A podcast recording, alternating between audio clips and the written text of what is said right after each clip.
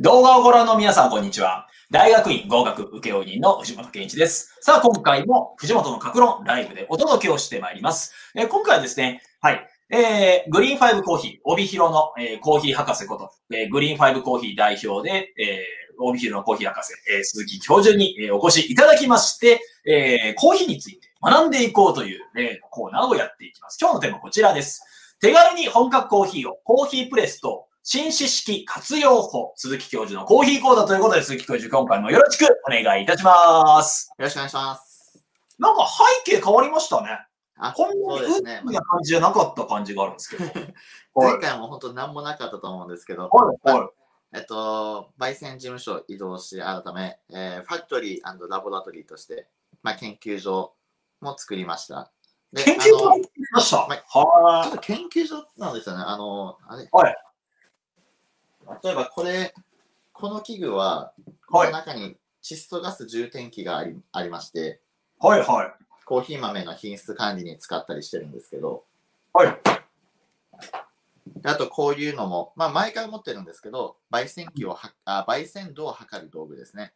うん、うん、なんかこここにコーヒーの豆があることによって、光の加減で焙煎度を測れるみたいな。うん。えーいろんな実験器具を当店はもともと揃えてはいたんですけど、その機能をより作れるように、あのー使い勝手よく使えるように、焙煎事務所ではなくて、ラボっていう形でおー、面白いですいね。ろいろ整えました。いいですね。焙煎事務所ではなく、ラボという形でやってらっしゃると。まあ、そういった形でなんか、いろいろなですね、コーヒーの楽しみ方をお伝えなさっているというのがいいですね。ありがとうございます。いや、本当に、まあ、去年もや細々とやってはいたんですけど、今年は特にあのメインで発信できできるように頑張ろうと思います。いや、素晴らしいですね。ちょうどあの前回の動画とかもですね、コメントいただきまして、モカとかドリップとか、ああーの、始めるコーヒーの魅力、これもですね、大変好評なコメントもいただいていますので、ありがたいですね。ありがたかったです。まあ、ちょっとマニアックすぎたかなとも思ってたんですけど、あえて嬉しいコメントいただいて動。画をご覧の皆さん、すいません、なんか変な話です。はい。もう一回、なんか、はい。えー、動画をご覧の皆さん、こんにちは。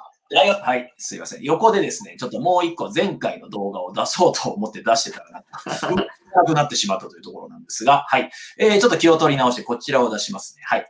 えー、これを前回出したああ、コメントいただいていますね。ありがたいことに。はい。あら、コメントが出てこないな。はい。えー、ああっったた。ですね。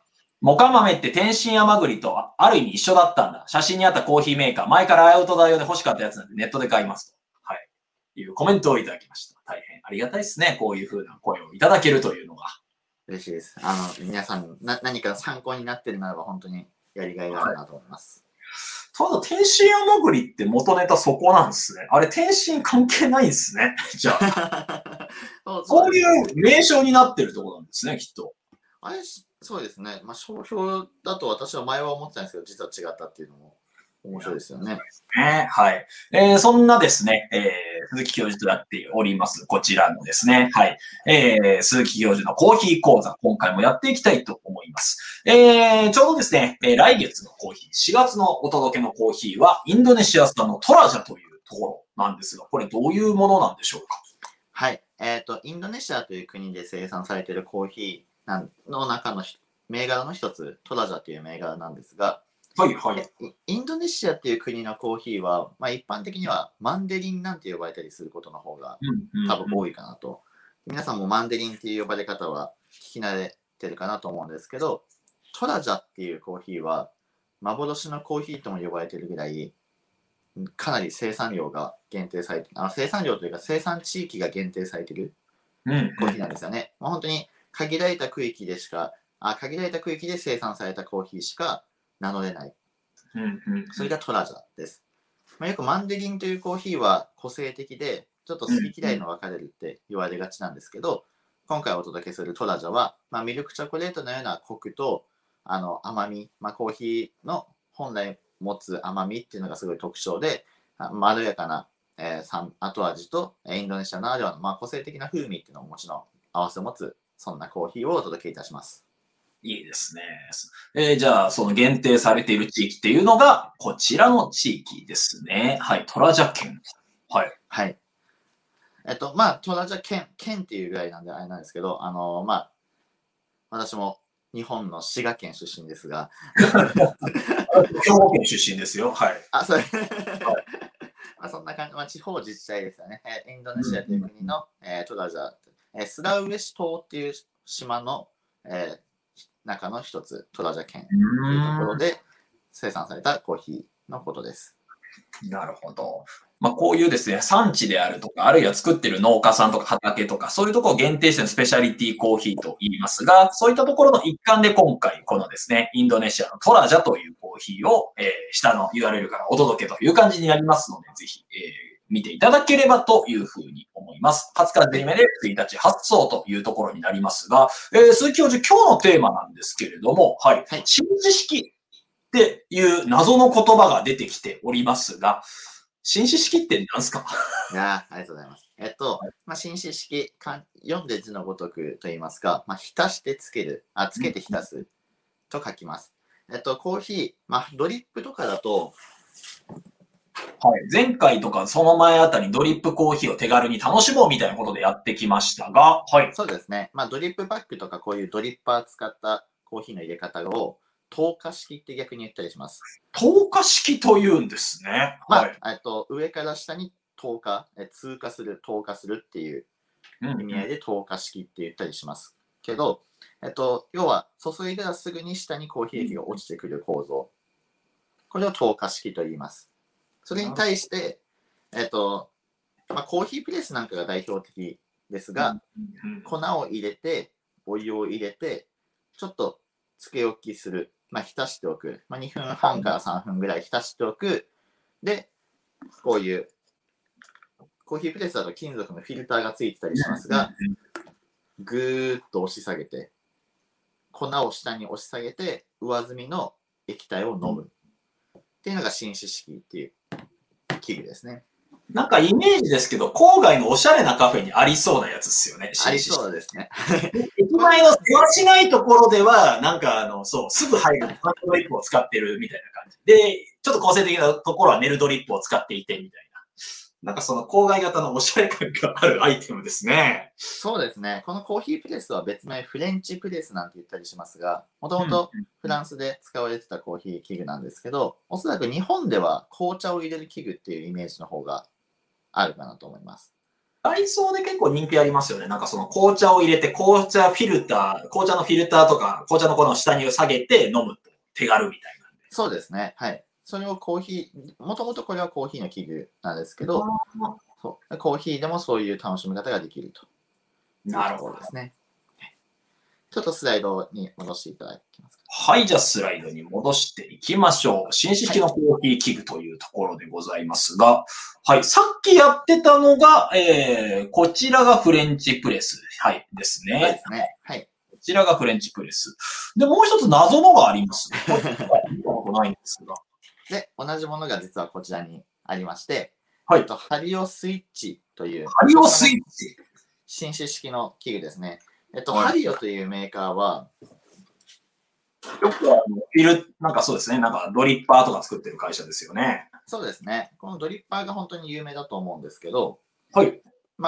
透過、透過式のうん、うん、うん。コーヒーの器具ですが、このハリオスイッチというものは、見えるかなと、内側にですね、はい。ちょっと金属球が入ってるんですよね。はい。内側に金属球が入っている。はい。ちょっとごめんなさい、わかりにくいですけど、 なんか入ってるんですね。はい。この金属球があることに、それが弁の役割を果たしている器具となっておりまして、で、えっと、この中に、えっと、ペーパーをセットして、粉を入れてお湯を入れるだけだと、その弁が働いて、下に液体が落ちてこない。うーん。はっていう器具なんですよね。いはいはで、ここにスイッチがありまして、い。はい。このスイッチですね。はい。このスイッチを下に押し下げると、あ金属球が外れるんですよね。あ、なるほど。じゃあ、あの、コーヒーを溜めておいて、スイッチ一つでまたコーヒーが下に落ちてくると。そうです。なるほど。ビーッと下に落ちてくるような。見た目的には透過式こう、えー器具ですが、紳士式の入れ方ができると。なるほど。あ、じゃあやろうと思ったらずっとスイッチ下げたままだったらなんか普通に透過式としても使えて、スイッチオフそうしですね。たらずっとコーヒーを貯めることもできて、紳士式の味わいも楽しめると。はい。そう、まさにおっしゃる通りです。なのでこれ結構便利な道具として最近注目されてます。これ素朴な疑問なんですけど、ストレートでなんか透過式で入れるのと、紳士式で入れるのって味違うんですかえっと、まあ、いろいろ違いますね。この辺話し出すとまたこれは一つのテーマになりそうなんですけ ど、簡単にではないです。はい。透過式の方が、はいえっと、すっきりと入りやすいとは言われます。なるほど、すっきりと。まあそうですよね。なんか溜めてないで、ただ落とすだけなんで、なんかすっきりした味わいになりそうですね。そうですね。で、紳士式の方が、えっと、2分半、3分とつけ置くので、結構濃度感のあるコーヒーになるというか、あの、コクの強い、苦味が強くなると言った方が正しいんですけど、そんな味わいになります。なるほど。ちなみに、鈴木教授はどっちが好きですか 私は透過式です。 今日はあるんですかいや、あの、紳士式のコーヒーのメリットっていうのが実は結構ありまして、はいはいはい。そう、それをちょっと今回お話ししたいなと思いまして、ちょっと今回はテーマにしたんですけど、はい。えっと、紳士式のコーヒーは、この上に、あの、まあ、お湯が溜まるという特性上、技術を必要としないっていうメリットがあります。なるほど。紳士式はメリットが、メリットとして技術が必要ない。まあ確かにそんな気がしますね。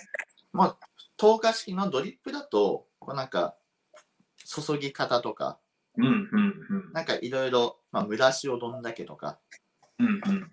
そういう技術がたくさんあって、まあ、こだわり出すとキリがないんですけど、うん紳士式はもう粉入れてお湯を注いで待って飲むだけなのでうんうん。技術を要、えー必要としないまあもう一個言うと毎回安定した味わいになるなるほど。じゃあ誰が作っても大体美味しいと。そうですねまあも、えー豆にもよるっていうところはあるんですけど、はいまあ、そういう意味で、あのー技術を必要としないので例えばそれこそ今回は勉強と仕事を楽しくするコーヒーというところなので、ね手軽に、でもドリップパックとかインスタントじゃなくて、もうちょっと本格的なコーヒーを楽しみたいっなるほていう方に、紳士式のコーヒー器具ってすごいおすすめなんです。確かに机の横にお湯入れて、そこになんか粉も入れて、そのまま放置して、何分か経ったら下げると、簡単にコーヒー飲めると。あ、これいいかもしれませんね。すごい便利なんですよね。うんうん、まあ私も大学時代なんかは実はコーヒープレスすごい愛用してました。なるほど。確かにそういう使い方で考えると、はい、忙しい方でも美味しいコーヒーで気分転換ができますよということになりそうですね。はい。っていうのがメリットですね。うんうんメリットの一つ目ですね。はい。で、メリット二つ目としましては、はい。まあ、ドリップですと、例えばドリップ用のこういうポットだったり、はい。まあ、ドリッパーだったり、うんうん。下の、まあ、サーバーっていう、まあ、ドリッパーを置くところですね。落ちてきたコーヒー液を受けるもの、うんいろんな器具が必要ああ、なるほど。なそうんでかすけしどい、ろんな器具が必要。確かにそうですね。その、えー反対に紳士式は、これだけでいいんですよね。確かに。これだけでいいです。はいではい。例えば、まあ、コーヒープレスであれば、もう押し下げれば完成ですし、うんうんうん。新あのハリオスイッチも、例えば、まあ、カップの上にこう置いて、押し下げるだけでカップに注がれるので、うんうん。もう道具がそう1個だけで済むっていうメリットが、新種式にはございます。じゃあこれアウトドアとかでも便利そうですね。そうですね。あとそういえば、私、藤健さんとキャンプ行った時にこれ使いませんでしたっけなんかやってましたよね。なんか、は5年ぐらい前の 記憶ですけど、そう5年前ぐらいにですね、そう、あの、幕別だったかな、そう、あの、十勝でキャンプ一緒に行って、はい、えー、その時にですね、なんかそういうのでやってたなと。なんか携帯用コンロみたいなので、これ簡単に火を起こせるんですよ。あありましたやってたのに全然お湯が沸かなかったっていうのがあって、懐かしい大変懐かしいな意外と時間かかりましたよね、あれ。いやありましたね。あ、そうだ。その頃ありましたね。その時に役立ったのが、フレンチプレス、コーヒープレスですね。っていう、まあ、その道具が少なく済む、まあ、アウトドアでも使いやすいですし、もちろんお仕事のお供に、やっぱあのデスクの上のスペースを占有しないっていう意味で、やっぱりすごい便利かなと思います。なるほど。デスクのスペースが節約できる。多分これ、あの、コーヒープレス結構ですね、あの、で、デメリットしてなんか片付けめんどくさそうっていうイメージがああるんまあ、ですそれはありますね。コーヒープレスは、片付けがめんどくさいのは正直あります。やっぱ金属のフィルターに粉が詰まったりするのでめんどくさいんですけど、はい。まあ、そういう意味では、このハリオスイッチは、はい普通のドリップと同じくペーパうんーでやるので、上を捨てるだけなんですよね。なるほど。じゃあ、意外とハリオスイッチいいかもしれませんね。あハリオスイッチは私実は今すごいおすすめしてます。このペーパー置いて、うん粉入れて、お湯入れて、で、スイッチを押したら、うん。上を捨てるだけで終わるので、おお。で、スイッチを元に戻して終わりです。これ、例えば、あの、スイッチは外した状態では通常の、例えば、透過式としても使えるわけですよね。そうですね。なので、本当にこれ1であればどっちも楽しめるっていう。そういう意味ではすごい便利ですね。なるほど。ハリオスイッチ、いいかもしれないっていうやつですね。まあ、実は、だから私、卸売りのお客様にもはい。こうおすすめしてる器具なんですよね。なるほど。えっと、喫茶店とかそういうところにもおすすめしてたり。そうですね。やっぱカフェ、喫茶店です、飲食店ですと、はいこう人によって味わいが変わるっていうのはお客様にとって良くないので、うんうん。あ入れる人によって味わいが変わるのは良くないのであのこういう紳士式の方がその技術の伝達もコストかからずにおすすめっていうなるほとこど。ろもありますしこういうまあドリップって2分3分4分とずっとそこにいなきゃいけないですけどうんうん。これはその2分半3分って待ってる間別の作業できるのではいはい。もう本当にハリオス、 まあ、なんかハリオスイッチすごいベタ褒めしてますけどすごいおすすめなんですうん単純になんか紹介したかったっていうのは今日はありましたうん、なるほど。確かにこのコーヒープレスの場合とか、あるいはこの、えーハリオスイッチの場合であれば、まあ、例えば、究極でそのままお客さんに出すこともできたりしますよあそうですねまあこれだったらこのまんまね。はい。なんかスターバックスなんかは実はこういうサービスありまして、なんかありましたね。みやってる人見たことありますもん。はい。プレスサービスでと注文しますと、うんうん。コーヒー豆を自由に選ぶこともできるんですよ。はい。あ、そうなんですね。まあ、それは手抜きをしてるからってことですね。ススタバと的には。まあそうですね。はいお互いいいですよね。美味しいコーヒー飲めるし、確かに。楽だしっていう。ねまあ、なので、えースタバで例えばこれを頼、えープレスサービスでと注文すると、これとタイマはい。ーがこう運ばれてくるんですよ。なるほどで。タイ、タイマーが鳴ったら押し下げてお召し上がりくださいみたいな。じゃあ、例えばスタバでプレスサービスで飲んでる人は結構通かもしれないって感じ。へそうですね。いや、私もえ。私もスタバ行ったら割とプレスサービスで実は飲みます。なるほど。店員にとっては楽ができるし、しかもですね、 そっちからしたら豆も選べると。いや、いい、いいサービスですね。結構、まあ、トールサイズででも400な5 6 500円ぐらいしたんで、そんな安くはないんですけど、でもおすすめです。なるほど。せっかくスタバに行く機会があれば、プレスサービスで頼んでみていただければと思いますが、じゃあ今回ですね、この透過式、まあいろんなものがありますが、なんか実演をしていただけるというふうに聞いたんですが、今日は何で実演なさるんですかまあ、今日はせっかくこの2つとも私の手元にありますので、うんうんちょっとどんな風に使うのかっていうのをお見せしたいなと思います。 いいですね。はい。ということで、ここから鈴木教授の実演タイムでございますが、お画角が変わると、なんかいいですね。ごめんなさい。なんか、やってる感がすごいですけどね。やってる感もありますね。で、じゃあまずハリオスイッチの方から。ハリオスイッチから見ていきましょう。でまあ、ハリオスイッチの方からと言いましても、やることは簡単です。まずスイッチが上がってるのを確認します。はい。スイッチが上がってるのを確認しましょう。で、まあなんか、すあのー計量器、はい。スケールってやつがあると便利ですけど、まあ、なくてもいいです。あると便利ですが、なくてもいいですので、ハリオスイッチを準備します。うんうん真ん中に置こう。で、ペーパー。円錐形ですね。円錐形のペーパー。これを置きます。なるほど。で、あらかじめ引いておいた粉をこの中に入れます。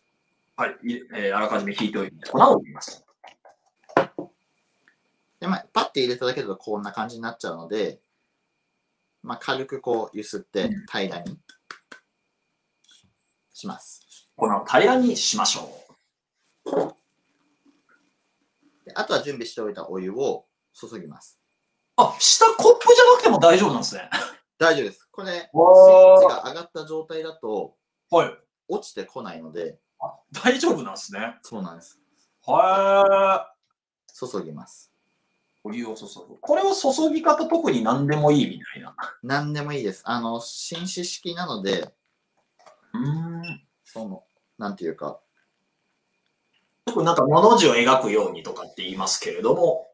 もうドリ、こうやって、つけ置く時間が長いので、うん、ここで入れ方をなんか工夫する、なんていうか、効果はあんまりないですね。なるほなので、あの、技術の差が出にくくて安定した味わいになりやすい。ど。わかりました。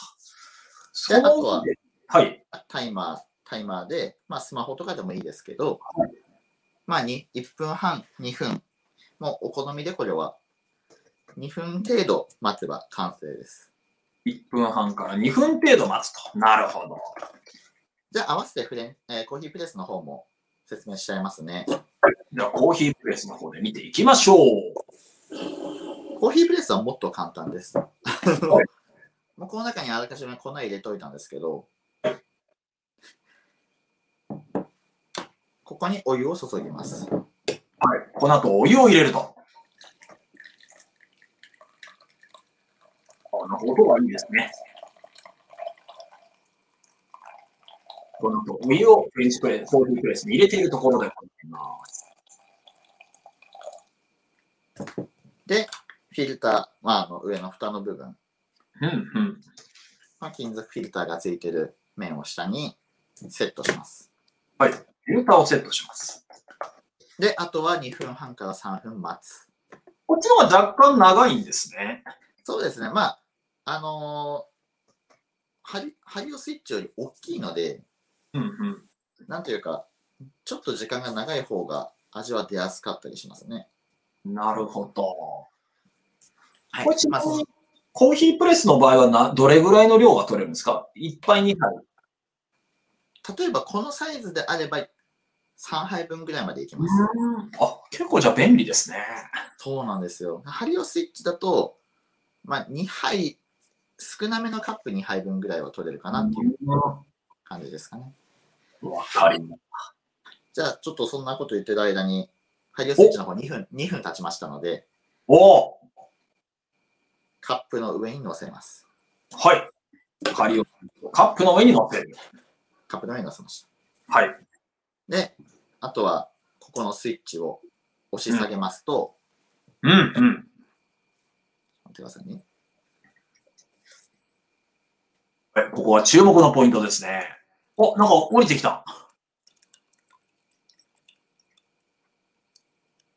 これで、さっきの、えっと金属球の弁が外れて、落ちてきていると。なるほど。これから見るとこんな感じですよね。うんうんうん。なんか上から見るとあんまり普通のドリッパーとあんま変わらない感じがしますが、はいそう。ですね。もう本当にこのドリッパーの部分は、おそらくその普通のハリオのドリッパーの部品を流用してるんだと思うんですよね。そうですよね。言い方があれですけど。わかりました。ででは、えっこれとで、コーヒープレスの方も、えっと、3分経過しましたので、うんうん。ぐーっと押し下げます。コーヒープレスを押し下げます。で、下に下にコーヒーの粉、上にコーヒー液っていう状態になりますので、うんうん。あとはカップに。おーこれ出来上がりですね。お、完成ですね。いやー、お疲れ様でした。ありがとうございます。でも、ハリオスイッチは、このスイッチを上に上げれば、下から落ちてこないので、あら、便利ですね。もうあとはこの上をこう取って捨てるだけで終わりです。うーん。確かこれカフェとかでやるにも良さげですね。もう簡単でいいんですよね、本当に、非常に。うんうん。で、えっと、入れ終わった液体はこんな感じなんですけど、はい。なんか色合いが若干違う気がするんですけど、使ってる豆って違うんですかさすが藤健さん。さすが。えっと、今回豆と量は全部一緒です。はい。あ、一緒全部一緒なんですけど、はい。。えーコーヒープレスは金属フィルターでこしてる分、はいなんていうか、あのーごめんなさい。訂正します。えっと、コーヒープレスは、はい時間がな、えーっと、時間3分ぐらいやってました半ね。分ぐらいやってるって、濃く入りやすいっていう話もあったんですけど、よりこう、なんていうか、色合いにばらつきが出やすいんですよね。ああ、あなるのほど。。なんていうか、ドリペーパーの方がうんうん。余分なものが、あの粉細かい粉とかが入っていない分、純度の高い色合いになると。なるほど。でコーヒープレスの方は、微粉とかが入っている分、見た感じの色合いのばらつきは出やすいです。なるほど。で金属フィルター使ってるので、コーヒーの油脂分とかも入っちゃうので、それはなんか、いいことだと聞いたことあるんですけど、そうでもないですかコーヒーより入るのって。これも豆によります。なるほど。あの例えば、焙煎してから時間が経っちゃった豆、要はそのコーヒーオイル油脂分が酸化してしまったとかうんうんそういう豆の場合はあんまり美味しくないコーヒーに仕上がってしまいますうんうんうんで逆にまあ鮮度の高いいい豆だったりするとそのコーヒーオイルもいい味わいに働いたりするのでそれはそれで良かったりしますなるほど。コーヒーオイルもそのまま入るというのがコーヒープレスですね。では、味の違いをぜひ教えていただきたいので、どうでしょうか、はいともうちょっとカメラ上に上げていただくと、鈴木さんの顔も映っていいいいですかはいじゃあはい下は下はありがとうございます。はい。えっとじゃあまずハリオスイッチの方はい。ハリオスイッチの方。ハリオスイッチはあのペーパーフィルターを使っている分やっぱりオイルとかうん、その微粉とかがないので、舌触りが非常に滑らあの普通のペーパードリップと同じ滑らかな味わいでいいですね。あの飲みやすいです。今、ペーパーフィルターをそのままなんか長期間放置してるようなもんですからね、言ってしま。あ、そうですすね。 はい正直。前聞いたあの雑味を吸い取るみたいなとこあったじゃないですか。あの泡が残すことによって。ああいう機能がないってことですよね。そうです。なので、若干雑味は感じるんですよ。なるほど。なので、その、なおさら、紳士式のコーヒー器具の唯一のデメリットとしましては、はい。豆の個性が出すぎるというところがあります。豆の個性が出すぎると言いますと。えっと、単純に浸してる時間が長い。例えば、うんペーパードリップであれば1分とか1分半とかで終わるのを、まあ、2分とか2分半かけたり、まあ、コーヒープレス3分かけたりするので、で、その、上、あ泡の部分が下に入ったりとか、うまあ、んコーヒープレスもそうですけど、あの、本来泡に吸着されて取り除かれる雑味が入っちゃうので、なるほど。その、旨味も雑味も全部入った一杯になる。うん。そういう意味で豆の個性が出過ぎてしまうと。なので劣化してしまったりとか、そういう豆を使うとあんまり美味しくなかったりします。じゃあ、あの、喫茶店とかでハリオスイッチとか、あるいは紳士式を使えるというところは、それだけ豆に気合い入れてるってことですね。そうですね、自信のあると言いますか、え自家焙煎してるか、あるいはちゃんとしたところから仕入れてるとか、そういうアピールにはつながりますね。なるほど。それが紳士式のポイントでございました。ではですね、コーヒープレスの方、いかがでしょか飲みます。いただきます。うかはい。香りの差はないですね。香りの差はない。うんうん。どちらも、そうですね。まあ、コーヒープレス、いや、差はないです。で、やっぱりオイルとか、微粉が入っている分、舌触りが、まあ、若干ザラッとすると言いますか、うんうんそんな印象はあります。私もコーヒープレスですね、喫茶店で飲む場合、なんか舌にまとわりつく感じというか、あれ不思議だなって前から思ってたんですけど、それは微粉とか、そういったことが影響してるんですね。そうですね。やっぱり微粉、コーヒーオイル、うんの部分が非常に影響してるかなという印象はあります。うん。あと、コーヒープレスの方が、多分、あったかくなりやすいっていうところはありますね。お、温かさを維持しやすいってことですかね。単純にこのハリオスイッチがはい、上に蓋がないので、なるほ触りど。やすいっていうところはあると思いますね。で、あコーわヒかーるプレスの方が、こう、中でうんうん閉じ,、えー閉じ込められているので、まあ、温度は維持されやすいかなと。まあ、例えば、ハリオスイッチであったかい状態で飲みたいと思うなら、皿をかぶせるとか。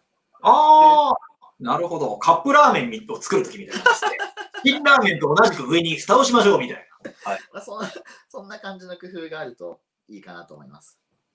な。なるほど。わかりました。手軽さで言うと、どっちが上ですかね。えっと、ハリオスイッチだと思いますね。まあ、ペーパーっていう消耗品があるっていう意味では、うんうんうん。は怪しいですけど、やっぱりこれ、今から私、これ洗うの、やっ ぱ、嫌ですし。そうですね。